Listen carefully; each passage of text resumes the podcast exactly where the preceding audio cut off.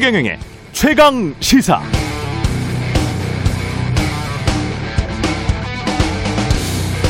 한국 부동산의 역사는 정경관원 유착의 역사였습니다. 강남 개발 초기에는 상공부 직원들이 함께 돈을 모아서 땅 투기를 하기도 했고, 미등기 전매를 통해 수십 배로 뻥튀기 된 돈이 정치 자금으로 전달되기도 했고, 특별 분양한다고 군인, 공무원부터 아파트 줬고, 팔십 년대 서울 압구정동 아파트는 기자들에게까지 특혜 분양됐고, 국토부 산하 공기업 등은 퇴물 정치인, 퇴임 관료들의 놀이터였고, 최근에는 건설과 금융이 결합하니까 재경부 금감원 출신 모피 아들이 부동산 신탁회사 고문, 대표, 임원으로 진출해 있고, 그리고 올 삼월 한국은 엘에이치 직원들의 땅 투기 사태로 들끓고 있습니다.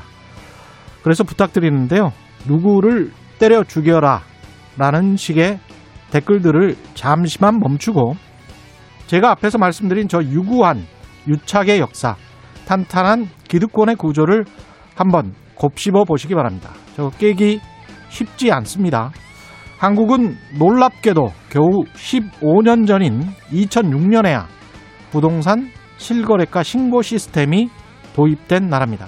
그 이전 한국인의 구십구 점 구구구구 퍼센트는 모두 가짜로 신고하고 양도세를 탈세했습니다. 지금의 이 분노가 진짜 사회적 공분이라면 부동산 투기를 뿌리 뽑을 시스템을 만드는데 모두 힘을 모아야겠습니다. 바꿔야죠. 변해야 합니다. 나는 투자고 너는 투기다. 이런 말만 일삼으면서 수도권 아파트 가격이 내려가기를 바랄 수는 없는 노릇입니다. 같은 일을 반복하면서 다른 결과를 기대하는 것은 미친 짓이다. 알버트 아인슈타인의 말입니다. 네, 안녕하십니까. 삼월 십오일 세상에 이익이 되는 방송 최경령의 최강시사 출발합니다. 저는 케이비에스 최경령 기자입니다.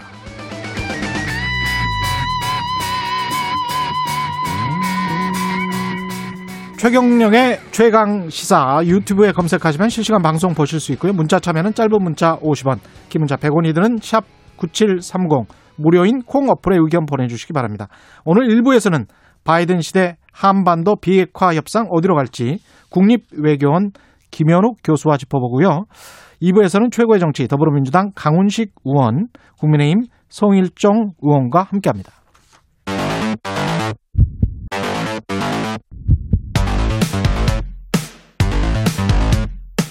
오늘 아침 가장 뜨거운 뉴스, 뉴스 언박싱. 자, 오늘 아침 가장 뜨거운 뉴스, 뉴스 언박싱 시작합니다. 민동기 기자, 김민아 시사평론가 나오셨습니다. 안녕하십니까? 안녕하세요. 예, 엘에이치 직원들의 부동산 투기 사건 파문이 계속되고 있습니다. 예.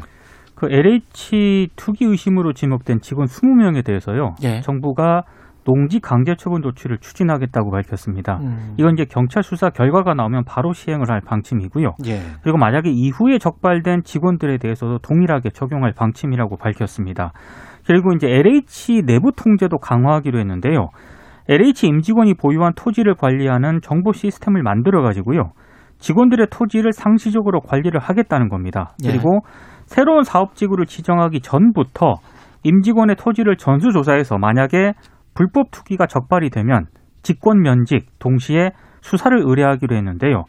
내부 정보를 유출한 직원뿐만이 아니라 정보를 넘겨받은 외부인도 처벌하겠다고 정부가 밝혔습니다. 어제 이 같은 방침을 정세균 총리가 발표를 하면서 소를 잃었어도 외양간은 고쳐야 한다, 이런 얘기를 했고요. 소를 잃었어도 외양간은 고쳐야 한다. 그렇습니다. 예. 그리고 일부 엘에이치 직원들의 극단적 선택에 대해서는 참으로 안타까운 일이다. 다시는 이런 일이 일어나지 않았으면 한다. 이렇게도 얘기를 했습니다. 외양간을 고치는데 이제 잘 고쳐야 되는데, 사실은 뭐 이렇게 내놓은 대책들이 실효성이 있는 거냐에 대한 의문은 좀 있습니다. 그래서 지자체에 지금 뭐 이제 농지제도 개선안에 대해서 농지위원회 신설해가지고 심의를 거치도록 한다고 하는데, 사실 지자체에 이제 설치가 되는 것이기 때문에 지금 오히려 지자체의 이제 구성원들이 뭐 이렇게 투기를 했다든지 이런 것도 의심되는 상황에서 이게 이제 잘 돌아갈 거냐 이런 좀 의문도 있고, 그 다음에 이제 그 농업 경영 계획서 제출할 때 여기 뭐 영농 경력이라든지 뭐 농기계 장비 확보 방안 이런 것도 적게 되어 있는데 이거 증빙 자료를 다 받아라라는 이제 취지로 이제 얘기를 하고 있는데, 이제 투기 지역이나 뭐 이렇게 좀 투기가 우려되는 지역에 한해서요.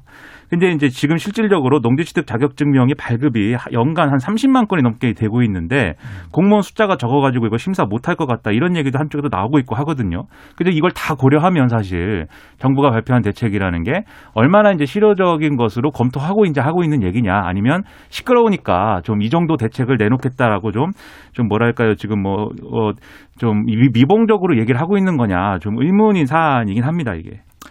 근본적으로 농지를 지금 외지인들이 소유한 비율이 전수조사를 해보지는 않았지만 네. 지자체별로 드문드문 조사한 비율을 보니까 한 삼십 퍼센트 정도 되고요. 상속을 받은 농지 같은 경우는 오십 퍼센트 정도가 외지인 소유더라고요. 그러니까 이미 이게 농지 개혁을 우리가 해방 이후에 한 다음에 농지가 다시 부재 지주들한테 넘어간 거예요.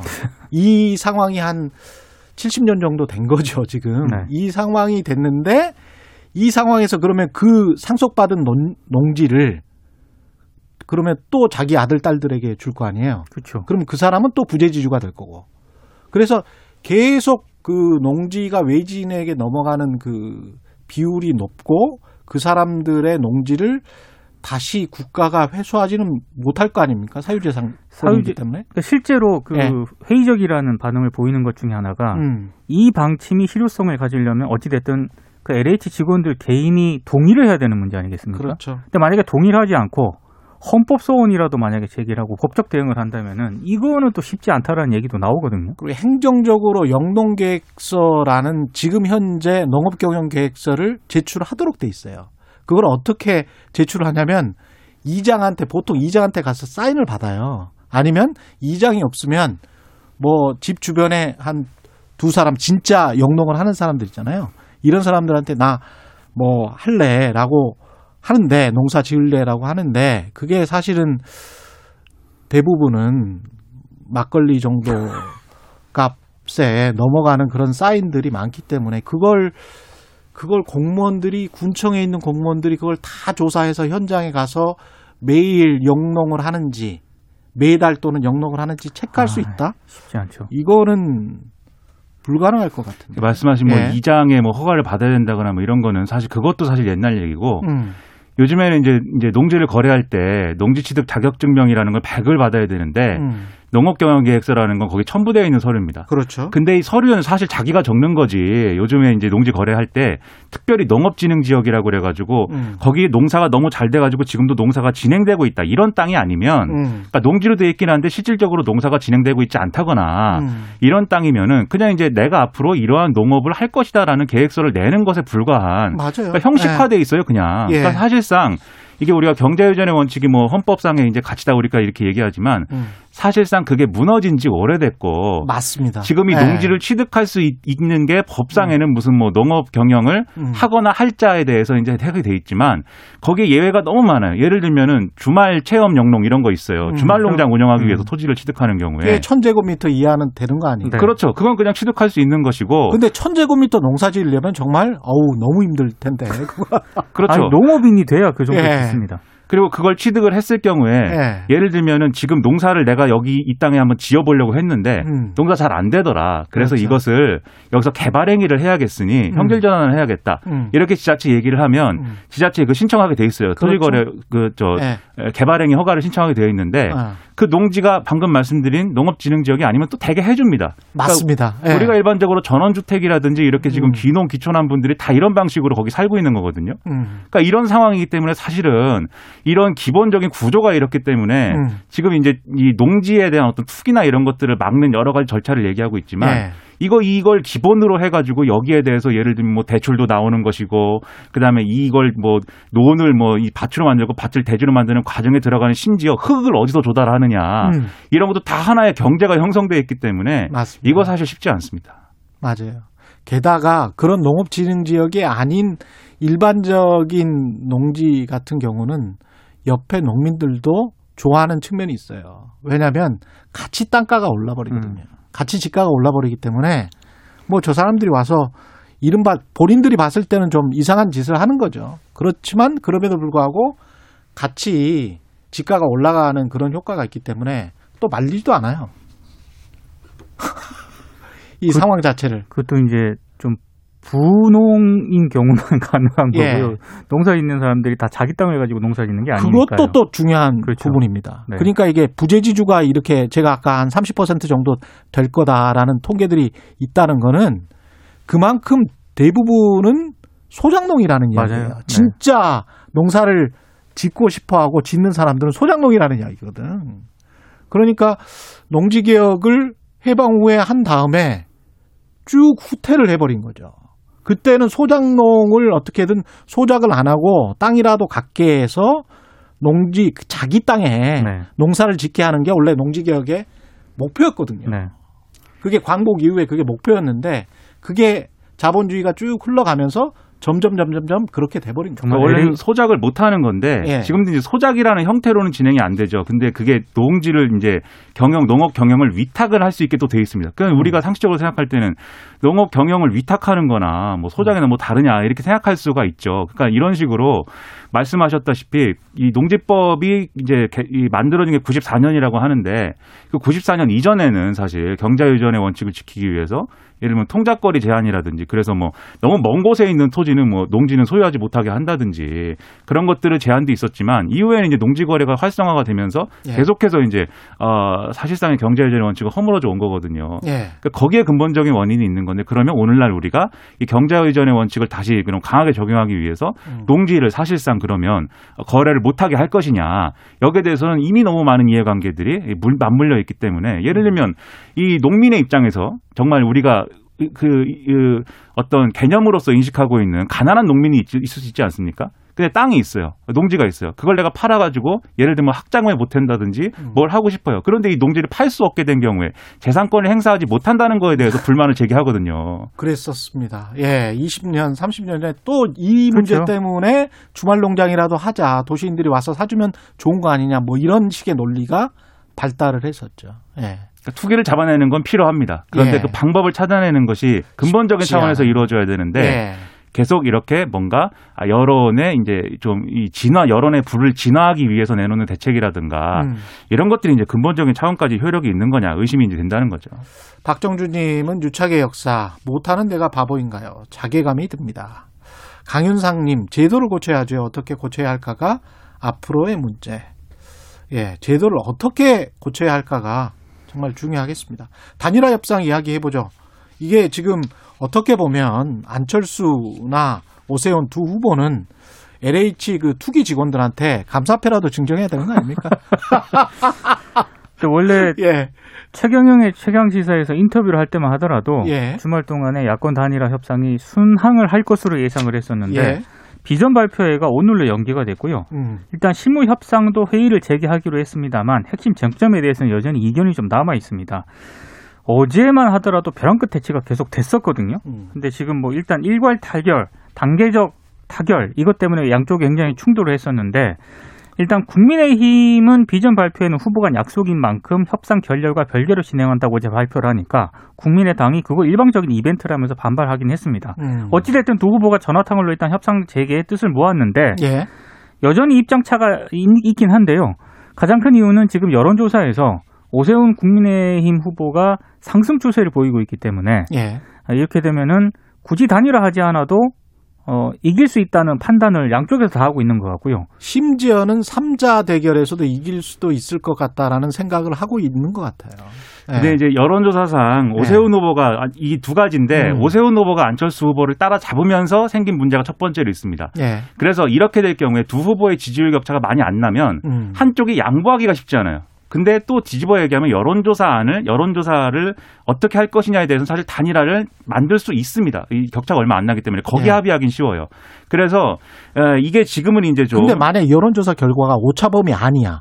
그렇죠. 그럼 어떻게 해야 되는 거죠? 그거 승복해야죠. 그건 어쩔 수가 없는 것이죠. 그것까지 이제 따져가지고 뭐 오차 범위까지 따져가지고 뭐 승부를 내자고 하면 그건 답이 없는 것이고. 아니 승부 왜냐하면 우리가 보도도 오차 범위 안에서는 접전이다라고 막 표현을 하지 누가 이겼다라고 표현은 그러니까 못하게 됐거든요. 지금 실무단에서 이 정도 협상을 하기는 굉장히 어려울 것 같고요. 예. 결국에는 양 후보에서 음. 탑다운 방식으로 결정을 해야 됩니다. 그러니까 결국은 마지막에 가서는 이제 실무 협상단에서 이 조율이 어려워지면 후보들이 결단해야 되는데. 예. 지금 어쨌든 후보들이 결단하는 방식으로 이제 협상 자체는 이어지고 있습니다. 다만 그런데 지금까지 나온 여론조사 중에 삼자 구도에서 예를 들면 두 후보 중에 한 사람이 뭐 이긴다라든가 그런 조사는 아직 없어요. 예, 뭐 박빙이라는 조사는 있지만 음. 그런 조사가 나오게 되면 아마 단일화에 대한 원심력은 더 커지겠죠. 음. 그래서 그 지지율의 추이를 한번 지켜봐야 될 것 같고. 그러니까 삼자 다만 대결에서 누군가가 이긴다라고 하면 단일화가 깨질 가능성이 높다. 이런 말씀이시는 거죠? 뭐 높다기보다는 높아지는. 높아진다. 예, 근데 이 측면에선 한 가지를 더 봐야 되는 게 이번 서울시장 선거판을 야권이 어떻게 만드느냐에 따라서 대선판이 달라질 수가 있다는 겁니다.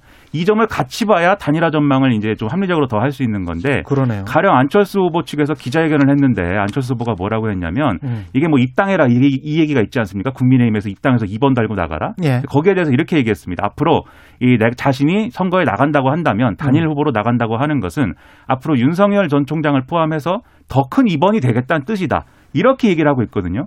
이거는 오. 이거는 결론적으로는 이 재보선 이후의 정계 개편 로드맵에 대해서 일정 정도 시그널을 주고 있는 거죠. 더 큰 이 번이 되겠다. 그렇죠. 그런 아. 부분까지 이제 합의가 되는 거냐 이 부분도 음. 남아 있어서 여기까지 봐야 이제 단일화가 될 것이냐를 판단할 수 있게 되는 거죠. 국민의힘 입장에서는 일단 음. 안철수 후보가 야권 단일 후보가 되면은요. 예.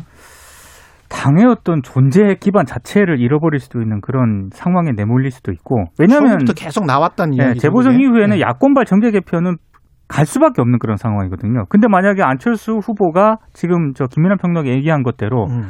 더 큰 어떤 뭐 그런 윤석열 총장 얘기까지 전 총장 얘기까지 하면 저렇게 얘기를 해버리면 음. 국민의힘 입장에서는 더 지금 오세훈 후보로 갈 수밖에 없는 그런 상황이 된 거죠. 그래서 이 발언이 그냥 이제 안철수 후보가 그냥 뭐 애드립으로 한 것이다. 그러면 음. 이제 민 기자님 말씀대로 될 수 있고 음. 그게 아니라 어떤 종류의 좀 이 이후 로드맵에 대해서 합의를 해나가는 과정에 나온 얘기다라고 한다면 음. 뭔가 이제 뭐 진행 중이구나 이렇게 보면 되는 거죠. 약간 좀 흡수 통일 냄새도 나고 그렇습니다.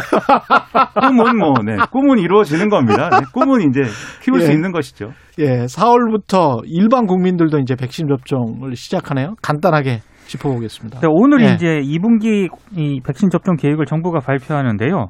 일단 육십오 세, 만 육십오 세 이상 고령층이 이제 접종 주 대상이고요. 음. 이 외에도 뭐 보건의료인 삼십팔만 명, 그리고 노인, 장애인, 노숙인 등 시설 입소자 및 종사자 구십만 명도 이 분기 접종 대상에 포함이 됩니다. 예. 특히 특수학교를 포함한 초중고등학교 교사 있지 않습니까? 예. 역시 이제 이 분기 접종 대상에 포함하는 그런 방안도 고려 중이고 어린이집, 유치원 교사도 역시 이번에 접종 대상에 포함이 될 가능성이 있습니다. 음. 백신 수급이 예정대로 잘 돼야 됩니다. 계획대로 하려면 지금 발표가 추가로 되겠지만 예. 지금 이제 백신 접종 대상을 늘리겠다는 거 일단 아스트라제네카 이 차분 접종하는 것을 음. 일 차분 당겼으면서 이제 가능하도록 된 그런 측면들이 있는데 이 외에 접, 이 백신들 있잖아요. 모더나라든지 계속 들어와야죠. 그렇죠. 네. 이게 예정대로 들어와야 그리고 음. 지금 확정이 안 된 부분들이 있는데 그렇죠. 조기에 들어와야 이 계획을 맞출 수가 있어서 존슨 앤 존슨도 계속 들어와야죠. 사실은. 그렇죠. 예. 백신 수급이 잘 될 것이냐 이걸 음. 앞으로 좀 지켜보는 게 필요할 것 같습니다. 백신 휴가제 도입도 논의되고 있다는데 이거는 하루 정도 쉬게 하는 게 맞는 것 같아요. 그러니까 접종률 끌어올리는 데도 좋을 것 같고요. 예. 그리고 또 하나는 이 특수고용직이라든가 비정규직들 있지 않습니까? 음. 이분들은 만약에 약간의 이상 증세가 나타나서 몸이 안 좋은 상황이 발생하더라도 이분들 쉴 수가 없거든요. 그렇죠. 근데 만약에 백신 휴가가 도입이 되면 이분들한테는 굉장히 큰 도움이 될 것 그러니까 같습니다. 그러니까 이게 일하는데도 지장이 있지만 음. 백신을 접종하고 나서 이상이 이 일반적으로 이제 일어날 수 있는 전신 반응인지 음. 아니면 특별한 어떤 이상인지를 지켜볼 수 있는 여유가 필요합니다. 시간이, 시간이 필요해요. 필요해요. 네, 그래서 이제 이게 필요한 겁니다. 대형병원 의사 중에 금요일 날 열두 시에 마저 맞고 그날 저녁 여덟 시에 저랑 통화를 하신 분이 있어요. 네. 그리고 나서 일요일 날 다시 통화를 했는데 이번 이번 주말 이야기예요. 근데 아스트라제네카 백신이었거든요. 접종을 했는데 그날 금요일 밤에는 미열이 나고 음. 그날은 약간 쉬는 게 낫겠다. 그런 말씀을 통상적인 미열이 나는 거는 맞는 것 같고 쉬는 게 낫겠다. 그런 이야기를 하시고 부작용은 전혀 없었고 그, 그런 거 빼고는 예. 그런 이야기를 들어보니까 하루 정도 쉬는 게 나을 것 같다 그런 생각이 들더라고요. 환영합니다, 저는. 예. 뉴스 언박싱 민동기 기자, 김민아 시사평론가였습니다. 고맙습니다. 고맙습니다. 고맙습니다. 케이비에스 일 라디오 최경영의 최강시사 듣고 계신 지금 시각 일곱 시 삼십구 분입니다. 오늘 하루 이슈의 중심. 당신의 아침을 책임지는 직격 인터뷰. 여러분은 지금 케이비에스 일 라디오 최경영의 최강시사와 함께하고 계십니다. 네, 조 바이든 미국 행정부가 지난달 중순 이후 비공개로 마쿠에서 여러 채널을 통해서 북한과 접촉을 시도했다고 알려졌습니다. 바이든 행정부의 대북 접촉 사실이 밝혀진 건 이번이 처음인데요. 이런 가운데 미국 국무부 장관, 국방부 장관이 이번 주에 우리나라를 방문합니다. 한반도 비핵화 협상이 재가동될 수 있을지 관심이 모아지고 있죠. 국립외교원 김현욱 교수와 자세한 이야기 나눠보겠습니다. 안녕하세요. 네네, 안녕하세요. 예. 지금 마쿠에서 바이든 행정부가 북측과 접촉을 했다고 하는데, 북측은 어떤 답변도 하지 않았다고 하는데요. 상황을 어떻게 보시나요? 뭐, 바이든 행정부 측면에서는 대북 정책 리뷰가 끝나지 않은 상황이니까, 예.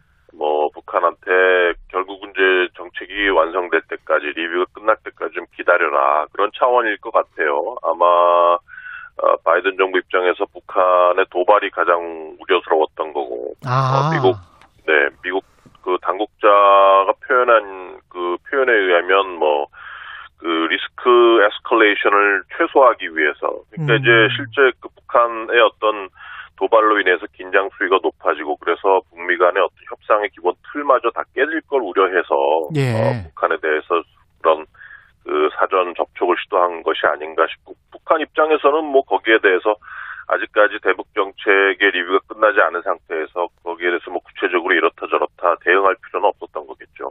아, 그러니까 미국 입장에서는 대북 정책이 완성된 다음에 그때 이제 공식적으로 이야기할 때 할 거니까 그동안에 한 수주에서 수개월 정도는 조금만 기다려 봐라. 이런 어떤 네, 메시지를 그런 차원이라고 봅니다. 네. 아, 그렇군요. 그러면 미국의 대북 정책은 언제 완성이 되고 어떤 기조가 될까요?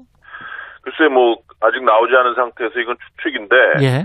뭐, 아마 이번에 그 두 국무국방장관이 일본, 한국을 방문을 하면서 그 동맹국들이 대북정책에 어떤 입장을 가지고 있는가를 들으려는 거고, 아마, 아마 막판 접촉일 것 같아요. 음. 그래서 이번에 한국, 일본을 방문한 다음에 아마 조만간 대북정책 리뷰가 끝날 것 같은데, 이게 뭐 공식적으로 발표가 될지 안 발표가 안 될지는 잘 모르겠고. 예. 근데 중요한 거는 뭐 그 일단은 북한하고의 어떤 외교와 협상에 열려 있다는 것이고. 예.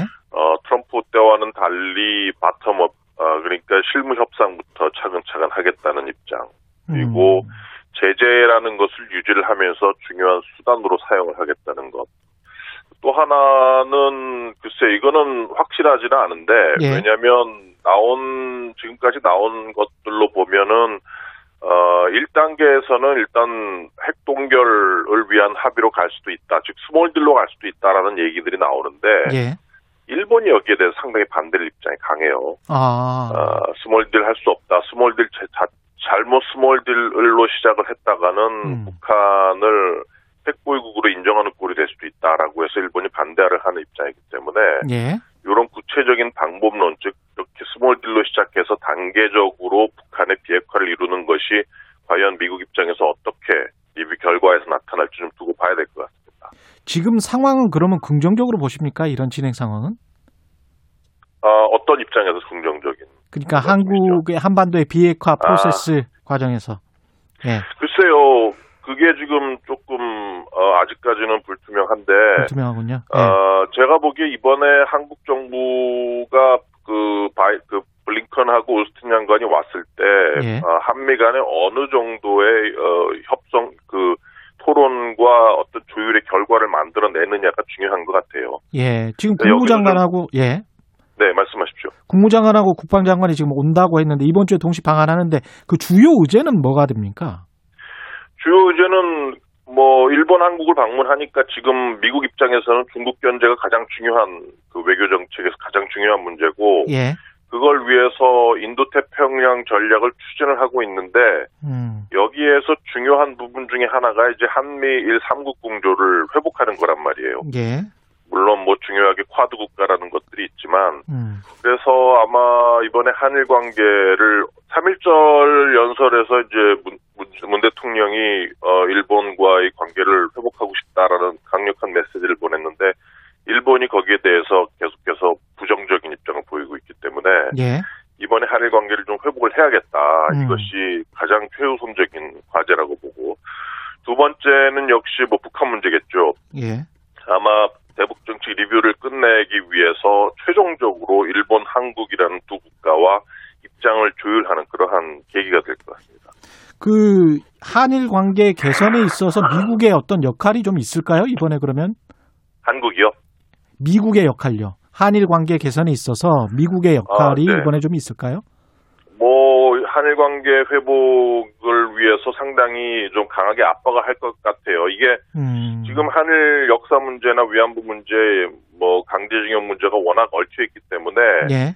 이 문제를 직접적으로 풀 수 있는 그러한 계기가 될 걸로 저는 보지는 않지만 예. 어, 그럼에도 불구하고 한일 관계에서 협력할 수 있는 부분이 많거든요. 예. 어, 지역의 어떤 뭐, 그, 뭐 재난 구조 문제라든지 북한 문제라든지 뭐 그런 것들, 뭐 코로나 바이러스 문제라든지 그런 음. 것들 즉 한일 간에 회복, 그 협력할 수 있는 어젠다를 자꾸 확대해가면서 뭔가 투트랙으로 즉 역사 문제는 뭐 지속적으로 풀, 푸는 노력을 하되 예. 거기에 매몰되지 않고 다른 협력 의제들을 자꾸 던져주면서 아마 미국은 한일 간의 관계를 회복하려고 할 겁니다. 한미일 공조를 튼튼히 하는 것과 그게 만약에 일차적 단계라면 미국 입장에서는 지금 미국, 일본, 인도, 호주의 쿼드 아까 말씀하셨지 않습니까? 네. 거기에 이제 한국이 들어와라는 식의 어떤 요구가 있을 수가 있습니까? 얼마 전에, 그러니까 십이일인가요? 하루 이틀 전에 그 쿼드 정상회의가 화상으로 열렸단 말이에요. 그랬죠? 예. 거기서 끝나고 나온 스테이트먼트를 보면 재밌는 게 성명은? 중국 얘기를 한 번도 안 했어요.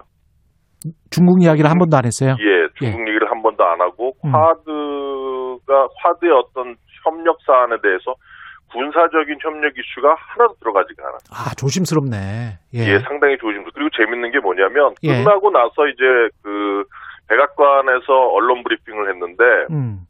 그 제이크 설리반 국가안보보좌관이 거기서 이런 얘기를 합니다. 예. 그, 쿼드는 안보동맹이 아니다. 아. 아시아에서의 나토가 아니다. 이런 얘기를 해요. 아. 근데 만약 그렇다고 한다면, 예. 한국의 어떤 쿼드 플러스로 들어와라라는 음. 미국의 압박이 더 강해질 수가 있는 거죠. 아, 오히려 군사동맹이 예, 예, 아니기 예. 때문에. 예, 군사동맹이 아닌데도 왜 못 들어와. 이런 입장일 수 있다는 거예요. 왜냐하면 지금 중국이 가장 아주 민감한 부분은 예. 한국이 군사동맹에 들어가 봐라. 너네는 다시 경제제재의 대상이 그렇죠. 될 거다라는 건데 예. 그게 아니다라고 지금 진행을 시키고 있거든요. 미국하고 쿼드 국가들이. 아니 근데 경, 경제와 군사라는 거를 사실은 뗄 수가 없지 않습니까? 그래서 경제동맹을 그렇게 강하게 해서 우리가 들어가 버리면 네. 사실 중국은 굉장히 심기가 불편할 테고 그게 어떤 경제 제재로 올 수가 있어서 우리는 그게 걱정인데. 근데 이미 지금 문재인 정부 측면에서는 네. 이미 인도태평양 전략과 신남방 전략을 협력의 대상으로 만들어 놨단 말이에요. 예. 신남방 전략 같은 경우, 그, 즉, 한국이 뭐, 아세안이라든지 동남아 지역에 계속해서 이제 협력을 하겠다, 경제적으로, 뭐, 비군사적으로 협력을 하겠다는 사안이고, 예. 이것을 인도태평양 전략하고 같이 맞물려서 협력을 강화하겠다고 이미 두 번이나 팩트쉿을 만들어 놨기 때문에, 아. 뭐 똑같이 경제적인 사안, 코로나 사안, 이런 건데, 왜 못 들어오지? 미국의 입장은 그럴 수 있다는 거죠. 아, 그러면 미국 입장에서는 그냥 쿼드 플러스로 확대하는 게 그 당연한 겁니까? 우리는 그리고 그걸 받아들일 수밖에 없는 건가요?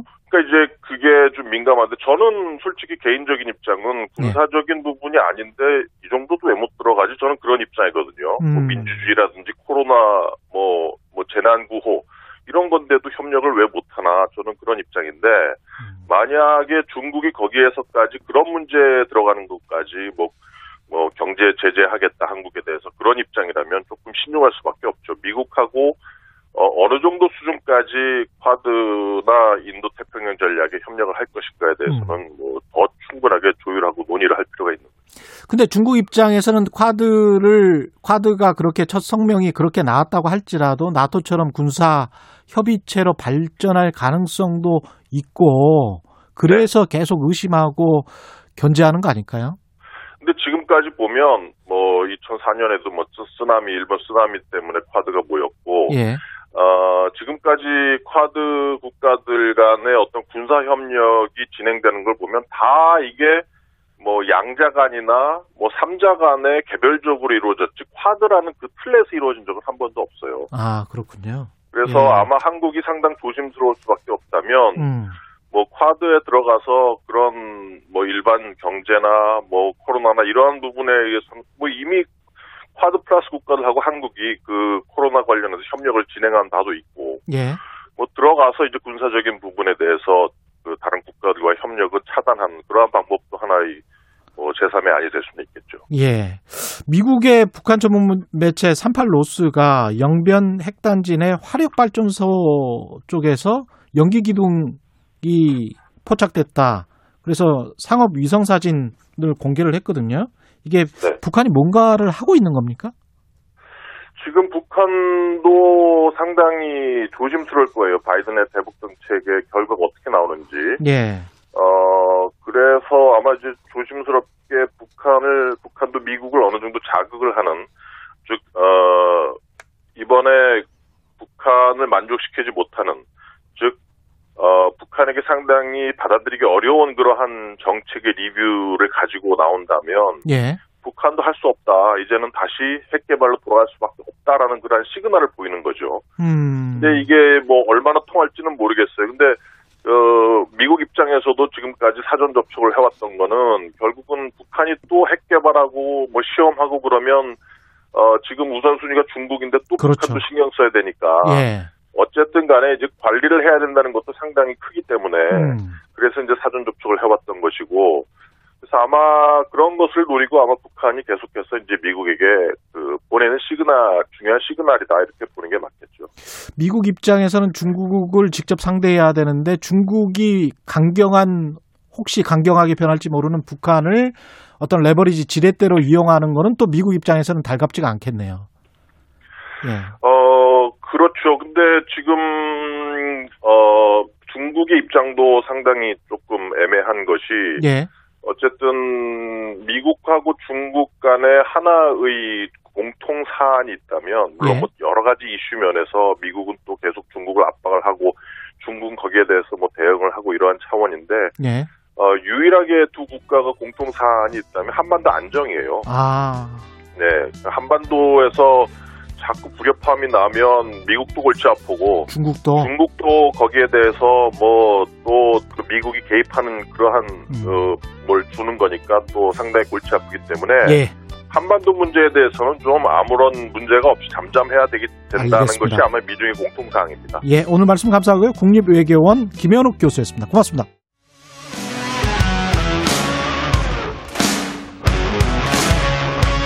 오늘 하루 이슈의 중심. 최경영의 최강시사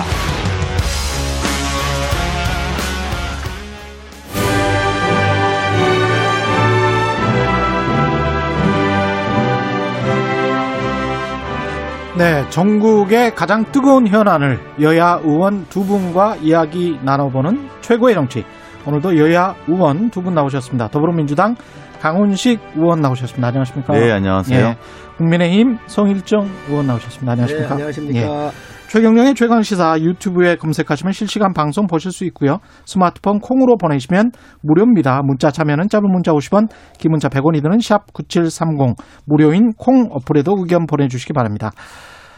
뭐 두 개의 키워드입니다. 엘에이치 투기 의혹 사태. 또 하나는 뭐 여전히 윤석열 전 검찰총장인데요. 엘에이치 투기 의혹 파문, 의혹이 아니고 이제 뭐 투기라고 저는 그냥 생각을 하고 있고요. 투기라고 정의를 하, 하고, 어, 그런데 이제 어제 국민의힘에서는 내각 총사퇴해야 한다. 이렇게 주장을 했습니다. 내각 총사퇴까지 할 일이라고 보십니까? 성일종 의원님. 예. 그러면 지금 예. 사태가 굉장히 심각하지요. 예. 민심 위반이 굉장히 크잖아요. 예. 대통령께서 이 총체적인 위기에 대한 책임은 대통령한테 있습니다. 음. 대통령께서 그 책임을 지시고 예. 국정을 쇄신할 이러한 내각 총사퇴를 하는 게 맞다고 생각을 합니다. 예. 내각 총사퇴를 해야 하는 게 맞다. 어제 이제 국민의힘이 주말에 아주 세게 나오신 건데 어떻게 생각하세요, 강훈식 의원? 일단 엘에이치 네. 문제로 국민들이 많이 상처받고 속상해하시니까 그거는 누구나 다 네. 인정하는 겁니다. 그것에 네. 대해서 뭐 여당으로서 송구스러운 마음을 먼저 말씀드리는 게 맞는 것 같고요. 음. 이제 그렇다 그리고 이제 실제로 문제가 된 엘에이치와 또 그것을 관리 책임지는 국토부 장관이 이제 이미 사임의 표시, 사퇴의 의, 표현을 하지 않았습니까? 예. 그러니만큼 이제 이 부분에 대해서는 거기까지는 저희는 순리대로 지금 가고 있는 거라고 봅니다. 예. 근데 이 이상 어떻게 해서라도 좀 내각 전체로 몰고 나가는 것은 음. 정치 쟁점화하는 것과 좀 다르지 않다 이렇게 보는 입장이고요. 예. 어, 오히려 이것보다는 우리가 이해충돌 방지법을 제대로 좀 통과시켜서 음. 제도적으로 어떻게 향후에 막을 것인지를 같이 논의하는 것이 더, 더 중요하다라고 봅니다. 처벌과 책임 관련해 가지고 먼저 짚고 넘어가면 음. 대통령께서 이걸 국토부 장관의 사표를 수리한 거라고 봐야 되죠. 그렇죠. 언론에서는 사실상 수리 네. 이렇게 이제 표현한 것들이 꽤 많던데. 자, 우리가 이걸 보자고요. 예. 국가의 운영이라고 하는 것은 모든 부분에서 국민을 편안하게 하고 안전하게 해야 되는 거예요. 예. 그런데 지금 부동산 실패를 통해 가지고 얼마나 급등을 했습니까? 스물다섯 번의 정부가 정책을 내놓으면서 이 투기 의혹 집, 전에도 집값만은 예. 걱정하지 마라. 음. 꼭 잡겠다. 절대로 이제 밀리지 않겠다라고 대통령이 직접 얘기를 하셨어요. 그런데 이 사태를 통해서 국가의 공공기관이 땅 투기를 하면서 집값 올리는데 최선봉에 선 거예요. 예. 이것뿐만이 아닙니다. 탈원전 문제, 법치 파괴가 돼가지고 추미애 장관이 윤석열 총장을 찍어내기 위해서 얼마나 고생을 했나요? 안 찍, 못 찍어냈지 않습니까? 예. 문재인 정권의 검찰총장이 야권의 대선 후보가 되는 희한한 일이 벌어진 거예요. 음. 이게 정상적인 나라입니까? 정, 있을 수 없는 얘기라고 생각을 해요. 소득주도 성장을 통해서 음. 이 정권, 우리 이 정부가 만들어 추진해 왔었던 경제가 다 망가졌어요. 이 총체적인 국정 실패에 있어서 네. 그 중에 하나가 좀 큰 것이 부동산일 뿐이지요. 음. 이 어마어마한 이 국가 운영을 하면서 실패한 이 정권에 대해서 야당의 내각 총사퇴를 요구하라고 하는 것이 잘못됐습니까? 어. 저는 늦었다고 생각을 하고요. 예. 바로 이러한 부분을 총사퇴를 통해서 또 새로운 진영을 구축을 해서 민심을 수습하고 음. 국정을 쇄신하겠다라고 하는 대통령의 의지를 보여줘야 한다고 생각을 합니다. 뭐 저렇게 저런 논리로 주장하면 예. 어, 코로나를 막고 있는 보건복지부 장관이나 음. 소상공인을 살리고 있는 중기부 장관도 지금 갑자기 그만둬야 되는 상황이고요. 예. 국민 전체가 지금 잘 되고 있는 방역 또는 잘하려고 있는 노력하고 있는 방역 문제나 음. 또 어떻게 해서라도 어려운 경기를 살려보겠다는 사람들 다 지금 바꿔서 흔들어 놓다는 거랑 다르지 않습니다. 음. 오히려 지금 국토부 문제에 대해서는 국토부 문제대로 또 잘못한 부처에 대해서는 잘못한 부처제로 야당이 책임을 묻고 공세할 수 있습니다만 전체판을 흔들어 놓는 것은 그냥 정치적 공세밖에 되지 않으니까 오히려 좀 더 차분하게 임하는 것이 합리적일 거라고 보여집니다. 저는 그 반론을 좀 제기를 하면 한미 예. 세 국이 협상할 때 광우병 파동 할 때 났을 때요. 예. 야당이 어마어마하게 공세를 밀어붙였어요. 음. 미국 쇠고기 먹어가지고 한 사람도 죽은 사람이 없습니다. 거짓 정보에 야당이 춤추면서 여당을 밀어붙여가지고 예. 당시 야, 그 이명박 정부 때 음. 내각이 총사퇴를 하고 거짓임에도 알지만 어쨌든 국민의 마음을 하나로 담아서 새로운 쇄신을 해야 되겠다 그래가지고 음. 그때도 거짓에 휘둘려서도 국정을 새롭게 하기 위해서 총사퇴를 했고 받아들였어요. 음. 지금 이 사태는 그때보다 훨씬 진실과 거짓의 문제가 아니거든요. 예. 실질적으로 국가, 국가의 공권력이 나서서 이렇게 좀 큰 문제가 터진 거기 때문에 음. 내각의 총사퇴는 빨리 해야 된다라고 생각을 하고 국정의 민심 수습을 빨리 하시기 바랍니다. 이제 뭐, 뭐 전 옛날 이야기 하는 거 별로 안 좋아하는데 옛날 이야기 끌어드시니까 뭐 박근혜 국정농단 있을 때도 총사퇴 안 했던 야당이잖아요. 근데 지금 이런 데 와서 총사퇴하자 이렇게 이야기하는 것은 좀 적절하지 않고요. 또 말씀하신 것처럼 음. 그때 그것이 옳지 않은 것에도 불구하고 총사퇴했다라는 논리로 지금이 이유와 진실과 상관없이 총사퇴하라는 것도 정치공세라는 반증입니다. 그래서 좀 차분하게 음. 잘못된 것에 대한 지적 그리고 또 그것에 대한 국민의 회초리를 따끔하게 받겠다는 것이지 그걸 마치 전체로 침소봉대해서 마치 국정운영 전반의 잘못이다라고 하는 것은 좀 과도하다. 이 정도 이야기 드립니다. 지금 여당은 당시에도 이명박 정부 때도 그랬지만 박근혜 정부 때도 세 번씩 총사퇴를 했음, 하라고 요구를 했습니다. 야당은 정치 공세할 수밖에 없는 거예요. 네. 네. 잘못했으니까 실정이 많으니까 네. 공세가 아니고 국민의 요구를 당연히 정치로 표현을 하는 것이고 정치로 공세를 해서 밀어붙이는 것이지요. 음. 그거에 대한 책임은 여당한테 있습니다. 지금 아까 그 저 보건복지부 장관 얘기했는데 보기, 보건복지부 전 저 박능우 장관이 나와가지고 뭐라 그랬나요? 걱정하지 마라. 모더나 파이자가 와가지고 바게닝하고 있다. 이 물건 사달라고 요청을 해서 우리가 깎고 있다 그랬거든요. 음. 그게 작년 십일월 십일일 날 얘기했어요. 네. 다 거짓말이었지 않습니까? 그래서 이 장관을 바꾼 거예요. 바꿨지 않습니까? 그랬듯이 국정을 그럼 그런 거짓말이었지요. 다 어. 밝혀졌지 않습니까? 그래가지고 이러한 국정을 쇄신을 해서 국민들이 새로운 정부에 믿음을 줄 수 있도록 음. 이 사람을 교체를 요구하는 것은 야당의 정당한 요구입니다. 백신과 관련해서 거짓말이었다 이렇게 말씀하셨습니다. 네, 뭐 사실 여부는 확인해 보면 네. 되는데요. 뭐 네. 저는.